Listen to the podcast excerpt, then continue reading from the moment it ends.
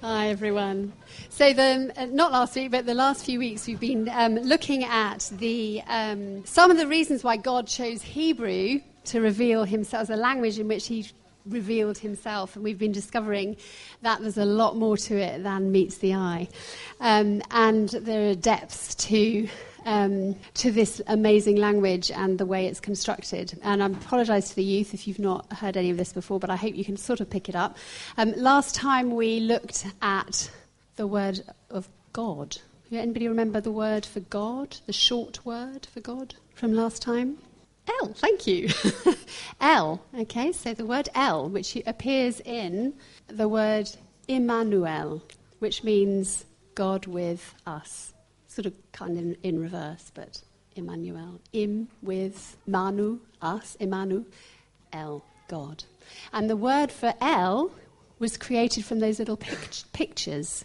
Okay, so you had a picture version, which is what Hebrew is based on, little pictures that became then concepts and ideas. And El was constructed of the, um, the, the two letters Aleph, which is like the first letter of the Hebrew alphabet, and Lamed, which is uh, the kind of derivation was of a shepherd's crook. Do you remember? Is this coming back to you? Yeah, a little bit. and the Aleph is the um, is means uh, sort of strength, strong leader. So you have your strong leader um, and your guide, your shepherd, in the word El. Isn't that wonderful? Yeah? Um, so this is why I get excited about Hebrew. It's just so amazing. Um, and, um, and we learned that it was kind of appeared in lots of names in the Bible, like Daniel and, um, you know, other ones that we looked at. Um, so today, um, it's, we're going to look at the best name. The best name. The name we've been singing about all morning. We've had We've had, the, um, we've had scriptures, we've had words, we've had songs, and it's all about Emmanuel, the one who came, the one who saves, about Jesus. Okay, but Jesus, the name Jesus, the name Jesus wasn't actually really formalized until about the fourth century, the Council of Nicaea, when they kind of yeah, third, third yeah, fourth they got together and decided what the canon of Scripture would be. And that's when they kind of confirmed that they were going to put the name Jesus. And it's a derivation from the Greek, which is Jesus, and the Latin, Isus, or however you pronounce it, because I never did Latin, so I don't know. And, and we get Jesus from that, so our English word. But that English word was not the original word. Does anybody know the original word for Jesus? Yeah, wonderful. Yeshua. Yeshua. Yeah. And Yeshua, if we go on to the next slide. Oh, good. So go back again. Um, so the, the essence of the word Jesus is a derivation of the verb to save, to deliver. And that's why in that lovely little passage at the beginning of Matthew, when the angel announces to, um, G- to Mary that she will give birth to a son, um, she, uh, that she, then we, it refers back to, to this. She will give birth to a son, and you are to give him. That's this is about Mary. Sorry, this is Joseph, isn't it? This was the, the dream that Joseph got. Um, she will be, give birth to a son, and you are to give him the name Jesus, for he will save the people from their sins. And if you don't know that Jesus is derived from save, that doesn't make sense, does it? But as soon as you know that Jesus means save God saves, then it makes sense. So go to the next slide. And here we have the Hebrew letters. so don't worry if you don't understand them. For, remember that they move from right to left. Yeah, they go the other way around, or the way we read. And you may have noticed I've not shown you these before. Can you see the little dots? Okay. So Hebrew is a language of consonants. And you might say, hang on a minute, didn't we look at Aleph, first letter of the alphabet? Isn't that an A? Actually, no. It's a consonant. weirdly, weirdly. Um, and it can be changed according to the dots that you put underneath it. So Hebrew is constructed of these consonants and dots. And the dots are arranged in different kind of ways, and the little lines as well. Um, and they tell you how to pronounce the vowels. And the words are constructed around, you remember we talked about roots? Every Hebrew word has a root, and it's a roots of letters. Those letters are consonants. So every Hebrew word is arranged around these, uh, uh, usually three letters, which are the roots. Okay? And that's why you can kind of play around with them. And this is what happens in Hebrew. You kind of play around with these consonants and you put the dots here and then you change them there and you change the vowels and you change an A to an A to an E. And you can create different words, but they all have the same root. So here we have Yeshua, Yeshua with the dots, and this word at the bottom, which actually it's got an, do you see? It's got an extra little sort of thing that we looked at the other day, with the other week, which is hey and it's got the line thing in a different place. Okay? Don't be confused about it, it's fine. It, it, this is the word Yehoshua. Anybody recognize that? Familiar to anyone? Joshua, yeah. Yehoshua, Joshua. And that was the, the, the, Yeshua was kind of like the familiar name, if you like. It was an alternative to Yehoshua. So if we go on to the next slide. Yehoshua was formed of two separate bits, Yeho and Shua. Okay, got that? And um, the amazing thing is that, do you know, do you know this word, tetragrammaton? Anybody heard of that? Okay, you're getting your lessons now, aren't you? So, tetragrammaton was the four letters of the name of God. Now, we call, we, we've put them together, and the Hebrew scholars have put them together and think it's Yahweh. We don't actually know. Nobody knows what the pronunciation was. And actually, the real Hebrew scholars aren't even sure that that's really terribly helpful because they didn't usually pronounce things like that. But anyway, Yahweh, um, what we call a Y, which is a, a, a yud, that little little sign, then the hey, which is the h, and then the well, it, it's called a w there, but it's it's called a vav. So sometimes it's a a v, sometimes it's a w, and then a hey at the end. So YHWH is the tetragrammaton of the name of God. It's the name that, he, that the Jews never use. They never use that. If you see that written in the scriptures and the Jews are reading the scriptures, they won't say Yahweh, they will say Adonai, which means the Lord. Have you heard of that one? Adonai? Yeah. So Adonai, they will always use that. They'll never use Yahweh, okay? Um, but the first bit is Yehu, okay, um, and that's a word for God. And the second bit is Shua, which means a cry for help, a saving cry. So so the two together, Yahushua, is God saving his people. If you are stuck and you need saving, you cry to God and he saves you. Is that fantastic? And there is no other name given under heaven by which men may be saved. And the interesting little thing, I mean, this is not quite so set in stone, but it's just a little bit interesting, and I thought it was great. But if you put Yeshua HaNazarei, which is Jesus of Nazareth. The Melech, Melech means king. The Melech HaYehudim. What's Yehudim? Yehuda? Yud? Jew, thank you, yes. So Jesus of Nazareth, king of the Jews. If you put those together, you get the tetragrammaton. Now, you know, there's a little bit of playing around. So, because ha just means the.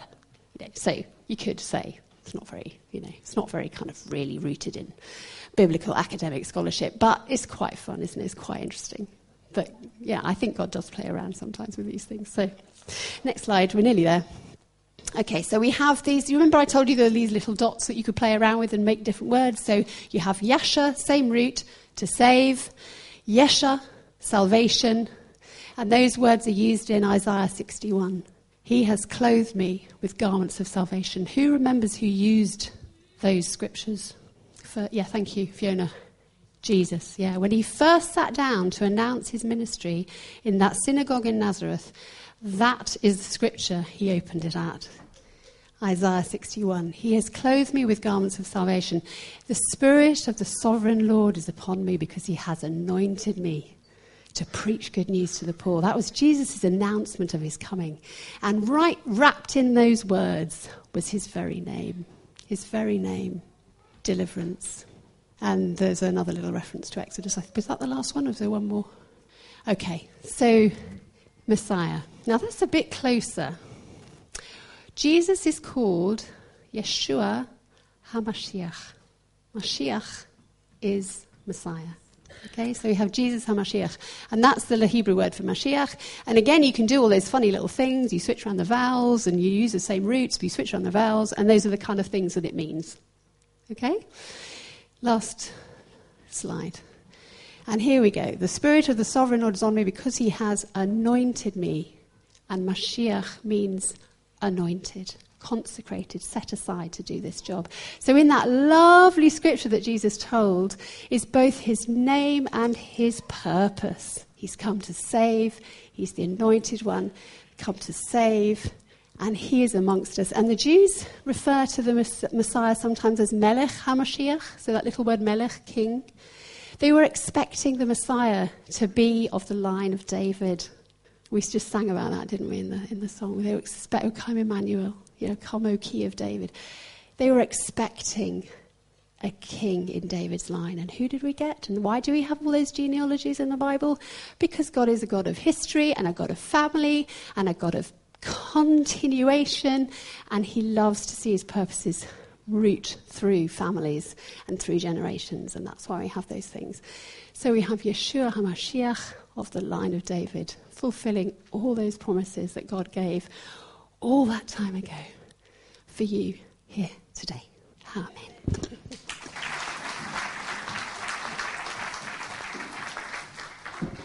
Well, good morning, everyone.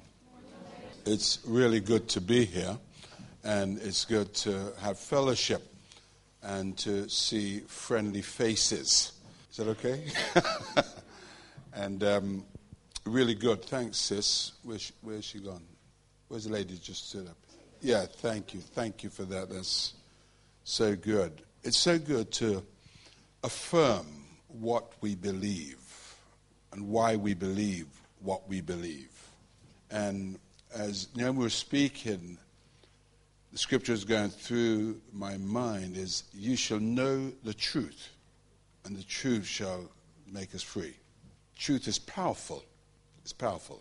It enlightens us, but it liberates us, it sets us free. I want to speak for a moment this morning on what it means to be an authentic Christian.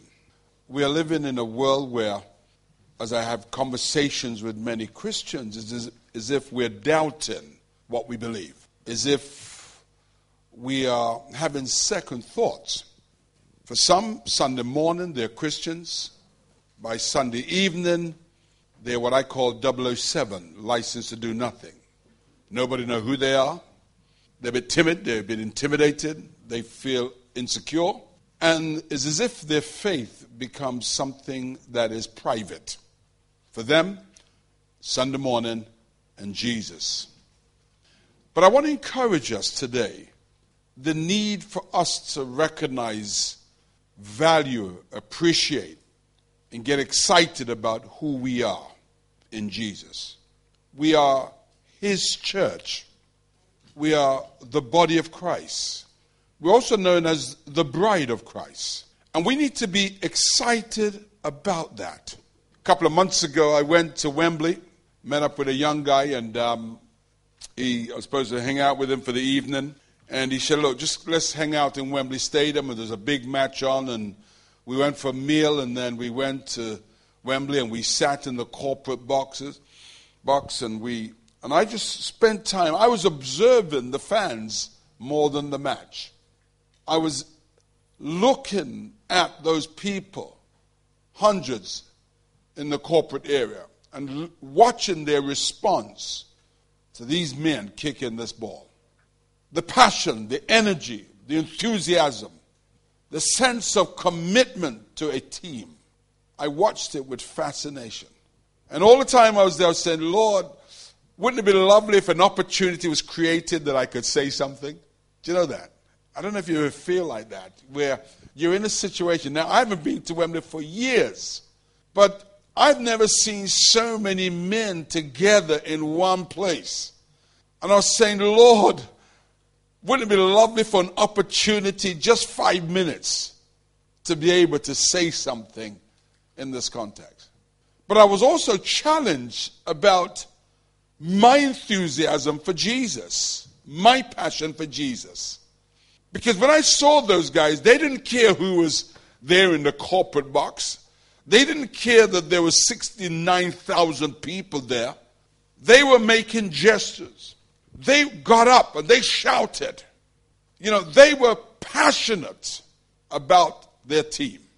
And I thought, Lord, help us. I said, listen, no longer would people tell me to shut up in church. I don't care what people think about me when I say, Praise the Lord. I don't care because I'm passionate about Jesus. I'm passionate about what he has done in my life. I'm passionate that it's Jesus, our Savior, who has redeemed my life from destruction, who has crowned me with loving kindness and tender mercies, who has written my name. His blood is guaranteed that my name has been written in the Lamb's Book of Life. It's with anticipation I look forward for his return and to meet him. And so that day, that night in that match did something, helped me to think, affirmed me, just being among 69,000 people. It was incredible. Let me just read something from Ephesians chapter 2. And you has he quickened, who were dead in trespasses and sin wherein time past you walked according to the course of this world, according to the prince of the power of the air, the spirit who now worketh in the children of disobedience, among whom also we all had our conversation in times past in the lust of our flesh, fulfilling the desires of the flesh and of the mind, and were by nature the children of wrath, even and others. But God, who is rich in his mercy for his great love wherewith he had loved us, even when we were dead in sins, has quickened us together with Christ. By grace you have been saved, and has raised us up together, and made us sit together in heavenly places in Christ Jesus, that in the age to come he may show the exceeding riches of his grace in his kindness towards us through Christ Jesus. For by grace have you been saved through faith, and not of yourself. It is the gift of God, not of works, lest any man should boast. For we are his workmanship, created in Christ Jesus unto good works with God, which God has before ordained that we should walk in them. An authentic, an authentic Christian is someone who is genuine, the real thing, the real article. Listen, people don't know we're Christians because we wear a badge saying Jesus loves you. People don't know that we're Christian because even that we just chat and do all kind of wonderful things. People know that we're Christians by our lifestyle. By our lifestyle. People recognize Jesus when they recognize that our character and our personality, our attitude is completely different from that of the world. Come on. An authentic Christian is the real thing. People today, one of the things that people constantly say to me as I walk the streets at night, as I meet people, there's a lot of hypocrites in church. And there are. There are. There's a lot of hypocrites in church. And you know something? It's biblical. Here the Bible says, Let the wheat and the tares grow together until the day of harvest. So there are people who are parading themselves as the genuine article, the genuine article, but they're not. They know all the cliches. They know when to stand up, when to sit down, but they're not Christians. And that's not for you and I to judge. Jesus says, My sheep hears my voice. Come on. When we come to church on a Sunday morning to worship, it is not about exhibition. It's about a clean hand. It's about a pure heart. It's about a right spirit.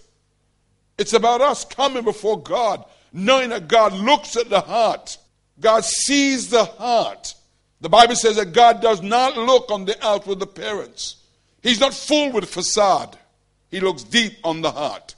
And He sees us as we come to worship. The authentic Christian comes with a pure heart and worship God. And you has He quickened. God has quickened us. God has changed and transformed our lives. So we become the genuine article. And we need to see that in the 21st century. We need to let people know that, listen, I'm not just a Christian, I'm a child of God. The authentic Christian is someone who's real. Now, let me just tell you this. We're living in a real world with real people with real pain. And I, one of the things I've sought to do over the years is to be real with people. That's why I go to places and I meet people in places. That's why I hang out on the streets at 1, 2 in the morning. I meet people. That's why I go and sometimes to gay bars and talk to people. And we have relationship. I don't go and beat them over the head with a, a, a four by four Bible. We're living in a world where people are saying, hey, listen, I'm proud to be gay. That's, they're proud. That's the world we're living in today. We should live in a church and be a church that says, I'm proud to be a Christian. And it's not a wacky Christian that's always beating people up. It's a Christian that's going to say, listen, watch my life. Watch it. And you'll see Jesus in me. The way my attitude, the way I respond to you, my behavior my personality, my character. Look at it, and you'll see Jesus. I was working with some guys in Lambeth, and one of these guys was a senior guy in, in the in the one of the departments. And I walked in one day, and um, he said, "Les," he said, "I'm stressed out." Now I know he's gay, and I know he's living with a partner. So what am I going to do? Tell him I'm not going to pray for him? Come on, I was a sinner. My life was broken. My life was messed up. It was screwed up. One of the problems we have in the church today, the moment we become Christian, give us five years and we're nice, decent, respectable people. Come on. God has done something powerful in our lives. So I said, hey, come here. I laid hands on him in an open plan office. Lay hands on him and asked Jesus to touch him to enable him to do his work. Come on. That's the gospel. That's what our Jesus did. And a real Christian understand the reality of the society in which he or she is living in and say, God, help me to be real and help me to be like you, Jesus. But an authentic Christians also display evidence of their faith. We recognize what God has done in our lives. But we also recognize that God has called us to do something. We cannot be an authentic Christian if we're not producing evidence of our faith in Jesus. We cannot. That's why there's a challenge in the scripture. You are the salt of the earth. An authentic Christian is constantly reminded himself or herself, I am salt. I've got to be relevant in the context that I'm in. At university, in college, in school, wherever I am, I've got to salt it. I was in a meeting in Scotland Yard with some senior officers. They had more brass than LEG. And we were just there discussing policing for London. And as we were there discussing, one of the things that was going through my mind these officers have a tough life. You know, police officers have a, there's a high divorce rate amongst police officers. These are men and women who put their lives in harm's way every day, more or less. Particularly police in this complex, challenging at times city. And after our meeting, being a Christian, I said there was a, a, a, real desire and a compassion to pray for these men and women. Now, how do we do that? How do we pray for people in a society that's against Christianity? Voices that are saying we don't want Christianity in this space. You see, for an authentic Christian, the moment you're where you are, you're in the space. You're in that space, and you're saying, God, do something in me and through me. God, I'm allowing you to work in my life. There's no intimidation, there's boldness, there's courage, there's wisdom. And as we were in that meeting, I was sensing that I need to pray for these guys. So I'm looking for the opportunity. How am I going to do that? How am I going to pray for these guys? There's about 24 of us in a meeting. We're discussing policing. And the chair said something, and I said, Chair, before you conclude, I just want to say this. I'm a Christian here. I'm actually a minister as well. I want to say two things to all of you in this room. Two things. One, thank you for policing this very complex city. Thank you very much. Secondly, I'm aware of the pressure and the stress on your families. I would like to pray for you all. I'm aware that some of you are not Christians. I'm aware that some of you are other faith. I'm aware that some of you don't have any faith whatsoever. But I want to pray for you guys. every head bow. Now, come on. Every head bow. Incredible. And I prayed. It was interesting. One officer said to me afterwards, Hear what he says. It's evidence that you believe in what you preach. I thought that was very interesting. Because for many Christians today, it's as if they don't believe what they preach. They don't believe what they sing about. An authentic Christian is called by God. You and I are called by the Lord. The church, the ecclesia. We've been called out from unrighteousness. We've been called out from darkness. We've been called out from sin. And we've been called in to righteousness. We've been called in to hope. We've been called into the family of God. God's called you. You and I are not here because we deliberately, intentionally wanted to be here. Something happened in our lives. Something happened. God has no grandchildren. Our young people, you are not here because mom and dad. You are here because of a conviction that God has placed in your heart, in your mind, that says, I want to serve Jesus. Every believer, every authentic Christian came to a place of recognizing God's calling upon their lives.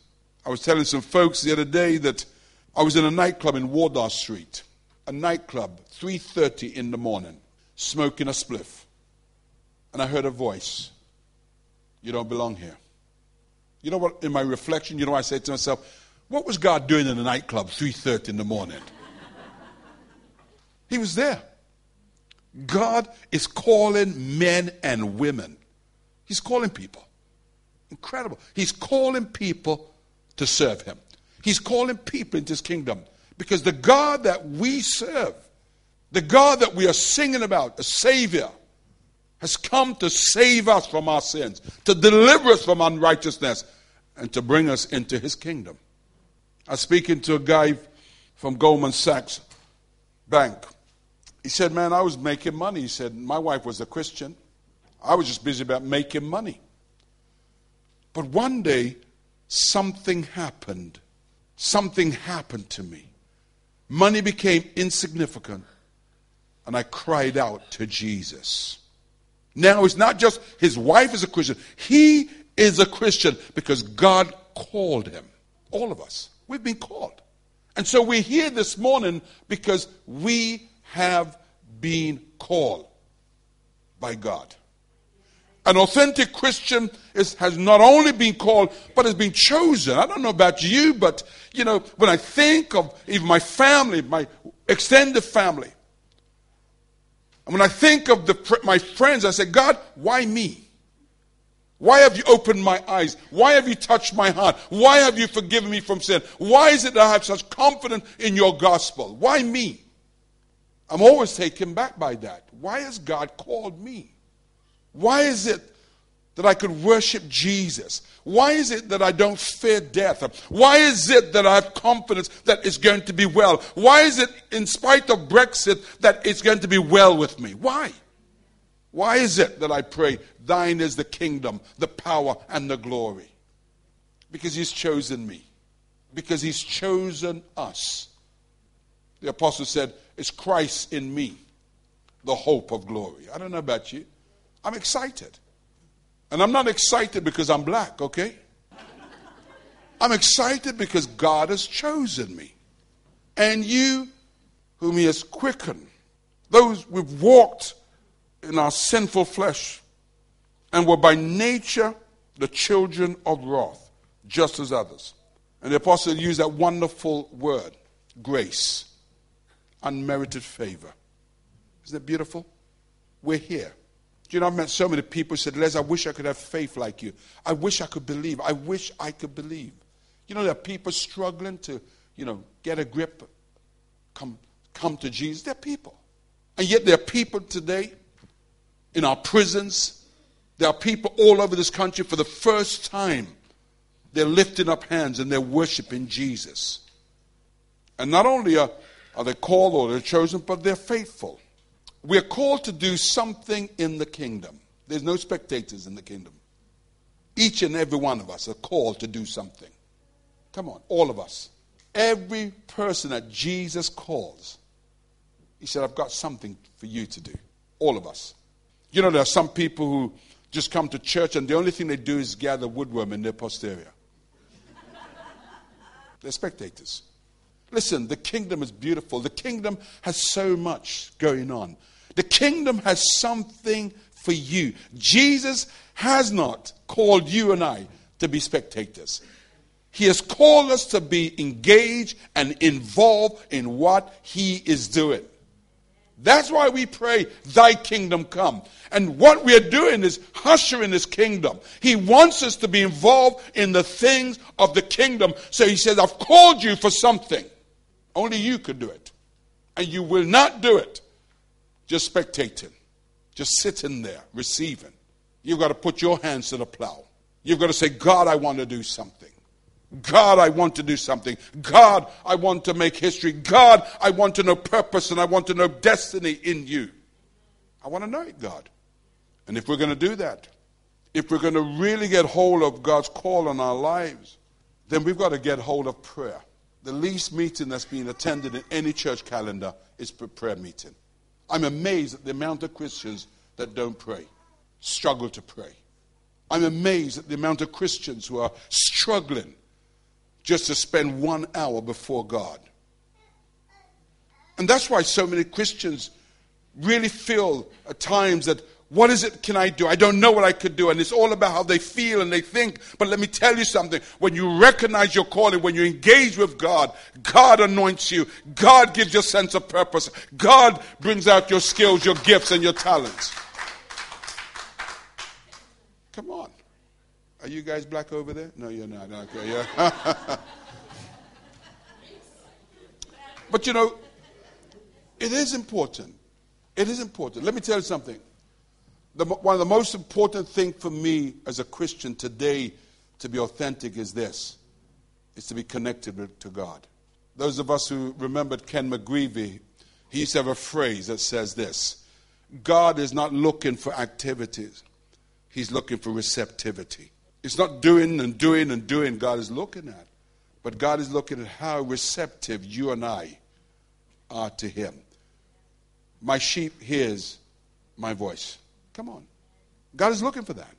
And if we are not praying, if we're not waiting upon the Lord, if we're not allowing and creating that space for God to speak to us, we're going to miss it. We're going to feel intimidated. We're going to feel weak. We're going to feel that it's not me that God could use. We're going to feel and, and think and believe God is doing something, but not with me. God is doing something, but not with me. When I was 19 years of age and 20, some important things happened in my life in terms of solidifying my call. One, I met a group of people, a group of Christians, who said to me, Les, we need to pray and fast now, I thought once a month. They said, Well, we're going to do it. I'm going to keep doing it. And they had me every weekend from Thursday night to Sunday afternoon praying and fasting. I could have been out with the, the guys doing all kind of things, but we decided to spend all night praying, Saturday night. We decided, I decided not to eat any food from Thursday night until Sunday, drink water. I decided that. You may think, man, that's a bit weird, man. It's not. Let me tell you something. When men and women are desperate for God, they will seek God. We've got to create the space in our hearts, in our minds, in our environment that God can speak to us. We've got to put aside all the things, the iPhone and the, all, these, all these other things that distract us from God, and say, God, look, speak to me. Speak to me, God. I want to fulfill your purpose. I recognize you've called me, but equally, I recognize you've called me for something. Fast forward 40 years on, I'm still praying. I'm still praying. And the reason why I pray is because it's not just activities. And listen, I'm a busy guy. I've got things in my diary for 2019 already. But the reason why I pray is this I could easily miss what God is saying to me because I'm too busy doing. So every Tuesday, there's a guy called Neil McKinnon. Some of you know him. For the last 25 years, every Tuesday morning, Neil and I, 6.30, we've been meeting for prayer. Over the last year or so, I've been meeting with this bishop from 5 till 6 in the morning, Tuesday morning, and I'm praying. I'm praying. So I'm up before 5. I'm sharing this with you because I want you to understand that, let me tell you something. If we want to connect to God, we've got to learn to come aside. And we've got to learn that God is found in the place where we're quiet and we're reflective. God is found in that place. And God is not really found so much with the big audience. God is found. You and I have got to go to that, find that closet and seek God there. You and I have got to look for God ourselves. Every Wednesday morning for the last four years, I meet in Brixton with a group of leaders, 6.30 to 7.30 to pray. Every Thursday morning for the last year or so, I've been meeting with some Anglican guys to pray every Thursday morning. So from Tuesday to Thursday, now, don't think I don't pray outside of that. I do. Because when I finish my second prayer meeting on Tuesday morning, I have another one at 12 till 1 in my office. And twice a month, I go to my local church and we meet for prayer in the evening on a Tuesday from quarter past 7 till nearly 9. And you know what that's doing to me? It's helping me to connect to my God. That gives me boldness and strength and courage to recognize my calling to recognize that He called me from sin into righteousness, but He's called me into His kingdom to fulfill something that only I could fulfill according to His will and His purpose for my life. Zena, a 90 year old street pastor from Cornwall, 90. That's why I said 90, 1 9. Shh. Did you hear me? Did I say 1 9 or 90? 9 0. Oh, you, are listening. I know my wife is.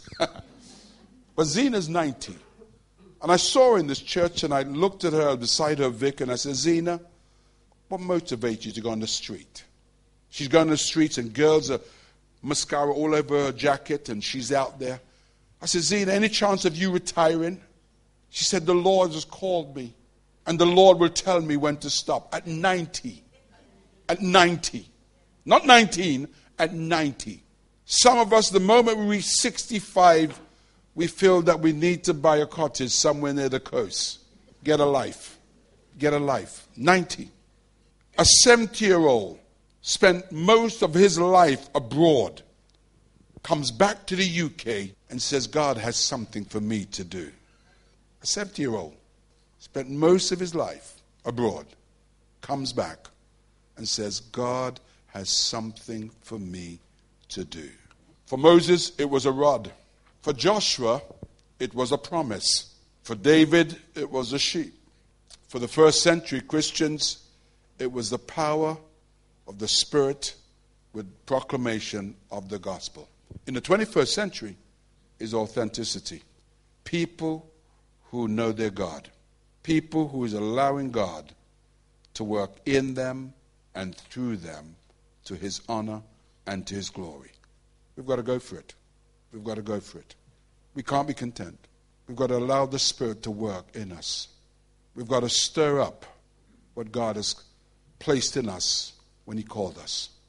And as we do that, we'll experience what the prophet of old says. He says, I feel like fire shut up in my bones. There's something happening. The Spirit is burning for me. And because of that burning, I'm doing, I'm fulfilling the will of the King, who is the King of the kingdom. Church, we need to wake up. God is calling us today to fulfill his purpose. I want you to stand with me. Some of you are feeling like Gideon, and you're saying, God, you're using people, but not me. I'm insignificant. I'm the least. I've gone, God, I can't do it, not me. I want to tell you, you're wrong. God is still using 90 year olds. I met a woman in Northern Ireland last week, Monday. She was 90 odd, and she was a prayer. She was praying. She said, Les, I can't, I can't move, I can't go places, but I could pray. And she was praying. She was doing something in the kingdom. And I want to challenge us today. I want to challenge us about what is it that God has called you to do in his kingdom? What is it that God has given you to, to use in terms of his kingdom. I want to pray today that you will be released to use it, to be it. That at the end of the day, our Lord Jesus that we sing about, that we are looking for, would say, Well done, my good and faithful servant. Well done. Well done. Well done. I wonder if the band could just play a song. If you could play it quietly, I, I need to hear myself. Uh-huh. And I need to hear what God is saying in terms of to one another. I want us to do it like this. You know, coming to church and putting your hands up is the easy part. That's, I could do that all the time. But you know where the challenge for me is actually when I leave church to apply it to my life. I have to wrestle sometimes. I have to remind myself sometimes. I have to be determined sometimes. But that's, that's it. That's the journey. But I want to pray that God will help us to be determined. Help us to recognize that we're going to fight, spiritually fight. And spiritually, we will get the breakthrough because the God of the breakthrough is on our side. It's not about us, what we think about ourselves. It's not about our natural ability. It's all about the power, the grace, the Spirit of God upon our lives. And I want to pray for you. No longer should you be a spectator. I want to pray for receptivity in the kingdom, but also activity because you've heard from the king. If you're saying, Les, pray for me, times is fantastic for people to move because it takes faith. It really does. And if there's one thing that God is saying, He wants to break the status quo. The whole notion is business as usual. It's not. God wants you to shake yourself. He has something for you to do. And I want to pray that God will release that in you to do it. So as we as the guys play, if you want to come to the front, come. I'm going to pray for you. Thank you, guys. And come. Wonderful, Lord. So good. For my observation as I travel this country in particular, some of the most gifted and talented people I've come across have been in the church. Brilliant minds, lots of skills and giftings. They're brilliant at what they do outside the context of church. But there's something that is as if is locked down on their spirit to be that godly, righteous person, that salt, that light. And this morning, I really believed God is saying, I want you to be authentic and to be displayed. People will come to you People will ask you questions, and God will give you the words to speak. One of the things that I'm, I love God for, He gives us wisdom to speak. And that's what I want to pray today. So, Father, I pray in the name of Jesus. I pray for every person who is standing right here before you. I pray for every man and women who are standing within this congregation. And God, I ask in the name of Jesus that you restore the days of the locust and the caterpillar and the cankerworm of Eden. And God, that you will pour out your spirit in a new way today. I pray that there will be a new zeal and a new passion I pray for new grace upon your servants' lives. I ask in the name of Jesus that you will wipe away those cobwebs, that you'd open the doors of negativity and intimidation, and that God, in the name of Jesus, that a new anointing and a new outpouring of your spirit will be poured out right now upon your people. I ask for wisdom. I ask for boldness. I ask for courage. I ask for confidence in your word. Father, in the name of Jesus, I ask today that we will be a praying people. That God, that you create, Lord, people, groups of people praying spontaneously, praying in their homes, praying together, that there'll be a desire and a passion to come together and to worship and to seek your face. God, I pray that you'd help us to put aside our excuses. And Father, give us a hunger for you, for your word and your spirit and your presence. Give us, Lord, give us that hunger. Give us, O oh God, that desire in the name of Jesus. And Father, I declare today victory over your people. I declare boldness over your people. I declare a passion over your people. I declare enthusiasm over your people. I declare wisdom over your people. And above all, Lord, I declare joy. Joy, may we be, Lord, excited about who we are in you. May we, Lord, rejoice and sing praise to you for all that you have done in our lives. You have cleansed us from all unrighteousness. Uh, you have taken us out of darkness uh, and you put us into the kingdom of light. You have redeemed our lives from destruction. You have crowned us with loving kindness and tender mercies. And God, may we be excited about this. May we be excited about you and what you have done in our lives. Fill us with joy. Fill us with your joy, your spirit. Father, in the name of Jesus, let today be a new day for us today. A day, Lord, where we become bold and strong, where we become what you've called us to be. Father, in the wonderful name of Jesus. Amen. Amen. Let's give the Lord a clap. Yeah. Yeah. Yeah. Thank you, Lord. Listen, it is Jesus. Forget everything else. It's all about Jesus. The more we love Jesus, the more we get into Jesus, is the more He reveals Himself, is the more boldness we get, is the more confidence we get, and is the more we see His will done in our lives. So let's go in Jesus' name. Amen.